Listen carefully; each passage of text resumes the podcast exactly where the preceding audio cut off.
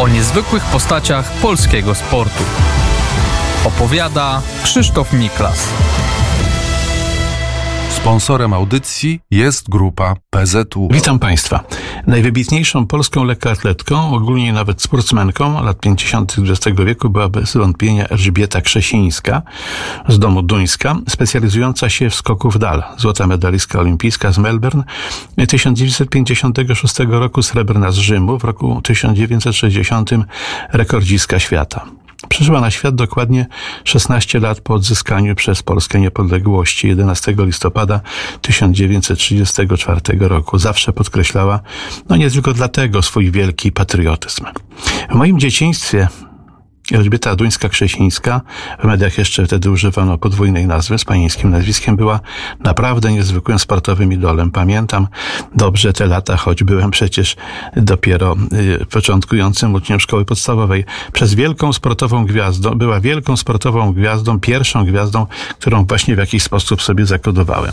A potem miałem wielką przyjemność z nią kiedyś bardzo, bardzo długo rozmawiać. W dzieciństwie wykazywała się niezwykłą sprawnością, ale z dzieciństwa zostały także ponure wspomnienia z czasów okupacji, wymęczone, wychudłe twarze Żydów w warszawskim getcie, co można było dostrzec z tramwaju, okienka szczelnicze i wielka trauma, kiedy na jej oczach hitlerowcy granatem wrzuconym do dołu rozerwali na strzępy człowieka.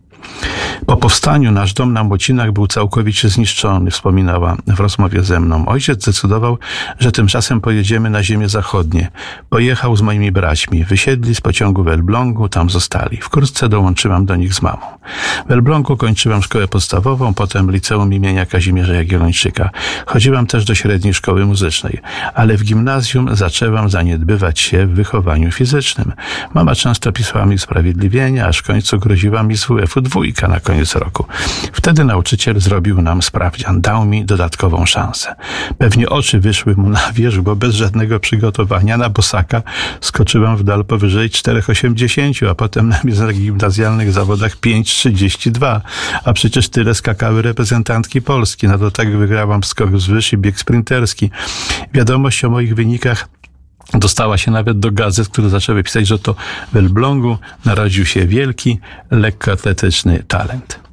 Latem 1951 roku pojechałam, wspominała pani Elżbieta, na festiwal młodzieży do wschodniego Berlina. Jeszcze nie było wówczas muru berlińskiego, do zachodniej części można było pojechać bez problemu kolejką. Wybrałam się tam razem z siatkarkami, na co wszystkie mieliśmy zgodę politycznej opiekunki grupy, pani Czerny Stefańskiej z Urzędu Rady Ministrów.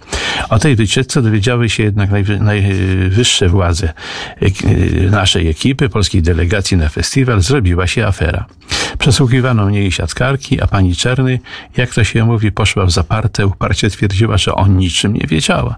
Na samym wstępie sportowej kariery miała więc same, miałam więc same minusy, wspominała i o mało nie pozbawiono mnie członkostwa w kadrze, ale widać sportowy talent i szansa na sukcesy przeważyły.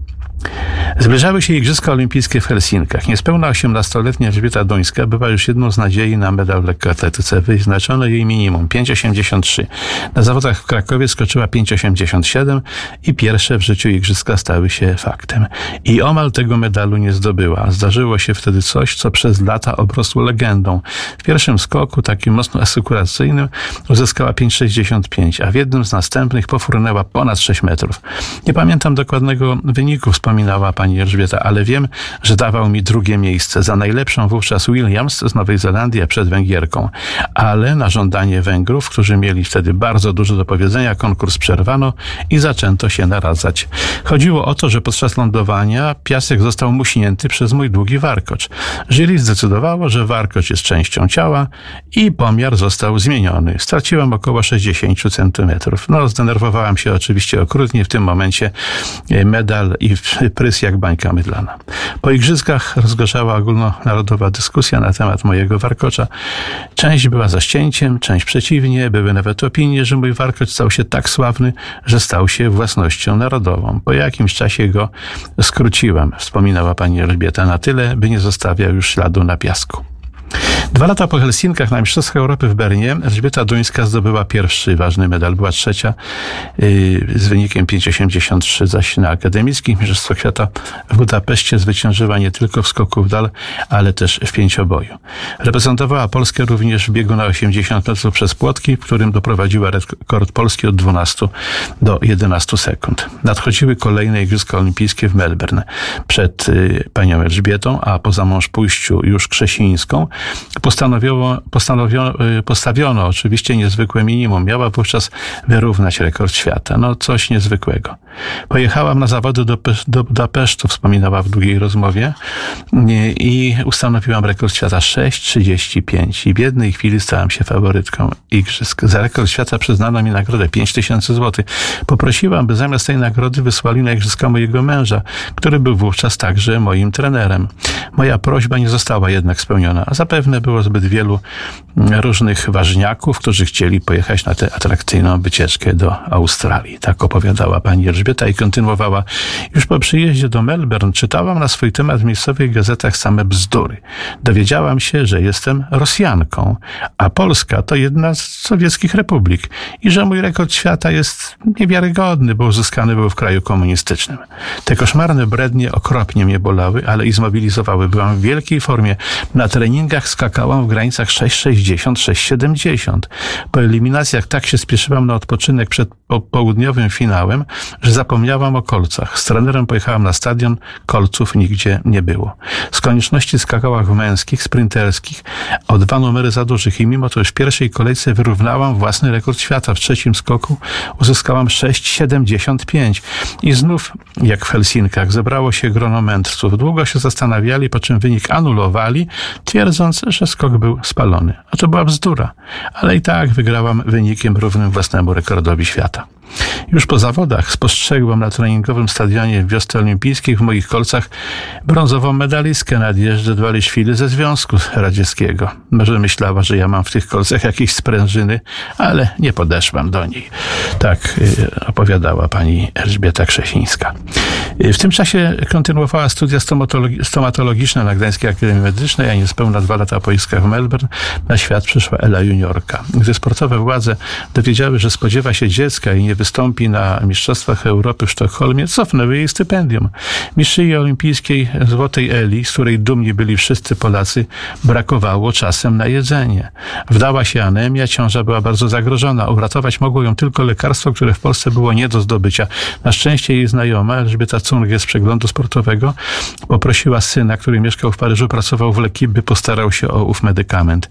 Ten o sprawie napisał, w gazecie wystosował prośbę, by lekarstwo dla mistrzyni olimpijskiej olimpijskiej wysłać do Warszawy, do redakcji przeglądu sportowego. Odzew był natychmiastowy, ciąża była uratowana. Nie mogła trenować tyle, ile by należało i tyle, ile trenowali inni, bo po skończeniu studiów miała przecież też obowiązki zawodowe. Poszła do pracy. Na dodatek y, przytrafiła się uciążliwa, długotrwała kontuzja stopy. W nielicznych startach wypełniła jednak obowiązujące minima na kolejne igrzyska w Rzymie, a mąż przekonywał ją, że jak wyjdzie na stadion, to o wszystkich bolączkach szybko zapomni. Miał rację. W Rzymie znów byłam wielka.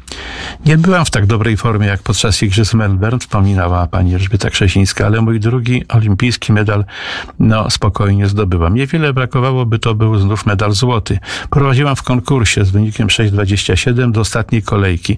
Wtedy podeszła do mnie Rosjanka Krypkina. Zaczęła narzekać, że nie może sobie poradzić z rozbiegiem. Prosiła, bym jej pomogła. No ja jej pomogłam. Udzieliłam jej kilku istotnych wskazówek. W ostatniej kolejce skoczyła 6,37 i zepchnęła mnie na drugie miejsce.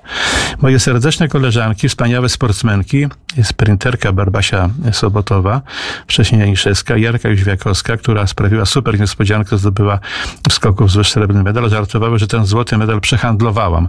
Zrobiłaś wszystko, żeby nie zniszczyć sobie kolan, mówiły. Nawiązywały do moich deklaracji, że jeśli zdobędę złoty medal, to ze stadionu do wioski wrócę na kolanach. Po, po rzymskich igrzyskach Elżbieta Krzesińska startowała jeszcze na Mistrzostwach Europy w 1962 roku w Belgradzie, gdzie też zdobyła srebrny medal, a wkrótce zakończyła sportową karierę, koncentrując się na pra pracy lekarza stomatologa. A zdobyła też uprawnienia trenerskie. Skończyła stosowne kursy na poznańskiej AWF i wróciła y, z wybrzeża do rodzinnej Warszawy. Gdy jednak zaczęła mieć zdrowotne problemy z dłońmi, praca stomatologa stała się niemożliwa. Została trenerem trenerem olimpijskiej kadry skoków dal. Mąż pani Elżbiety, Andrzej Krzesiński, odnosił sukcesy jako trener tyczkarzy. O, sam był wcześniej dobrym tyczkarzem. Wychował m.in. złotego z Montrealu i srebrnego z Moskwy Tadeusza Ślusarskiego i Wojciecha Busiar Buciarskiego, który był piąty na Igrzyskach w Montrealu, notabene spokrewnionego z panią Elżbietą, której mama była z domu Buciarska. Po Igrzyskach w Moskwie prezes Pezla Piotr Nurowski i szef szkolenia Marek Łuczyński zwolnili panią Elżbietę, która zawsze była rogatą duszą, miała swoje zdanie, nie zawsze zgadzała się z partyjnymi wytycznami, wytycznymi. Tymczasem pan Andrzej dostał propozycję pracy z kadrą tyczkarzy Wielkiej Brytanii, ale nagle wstrzymano o paszport. Okazało się, że na skutek interwencji lekkoatletycznego związku. Dzięki znajomym pani Elżbiety, długim wędrówkom po urzędach, paszport został w końcu odblokowany i pan Andrzej pojechał do Londynu. Gdy wreszcie odbierał dokumenty, musiał jednak podpisać zobowiązanie, że po powrocie nie będzie rościł pretensji do etatu. Podpisał. Rychło wyjechał, wkrótce do niego dołączyła pani Elżbieta, rozpoczęła pracę w szkole w Londynie. A stan wojenny zastał ich właśnie w stolicy Wielkiej Brytanii. Pan Andrzej otrzymał kolejną propozycję opiekę nad kadrą tyczkarzy amerykańskich i y, przygotowania ich do startu w Igrzyskach w Los Angeles. Pani Elżbiecie powierzono, powierzono za siedmioboiskę Cindy Greiner, wtedy już powiększono pięciobój z pięciu do siedmiu konkurencji, był już siedmiobój i płotkarkę na 400 metrów Judy Brown. Spisał, spisali się nie najgorzej, choć zabrakło przysłowiowej wisienki na torcie, czyli olimpijskiego złota, bowiem tyczkarze Telly, Tally i Bell zdobyli medale srebrny i brązowy. Przegrali tylko z Francuzem Kinonem. Brown, Brown przepraszam, zdobyła srebrny medal, Greiner była czwarta. A więc sukces małżeństwa chrześcijańskich był oczywisty. Po jakimś czasie ponownie znaleźli się w Londynie, by wreszcie wrócić do Polski. Dzieli czas między, dzielili czas między Stanami Zjednoczonymi, gdzie mieszkała córka z mężem i z dwójką dzieci, a Warszawę i działkę w Białobrzegach nad Pilicą, rodzinnej miejscowości Andrzeja Krzesińskiego. Pani Elżbieta zmarła 28 grudnia 2015 roku. Miała 81 lat. Niestety w Stanach Zjednoczonych niedługo po niej zmarła też jej córka. O niezwykłych postaciach polskiego sportu. Opowiada Krzysztof Miklas. Sponsorem audycji jest grupa PZU.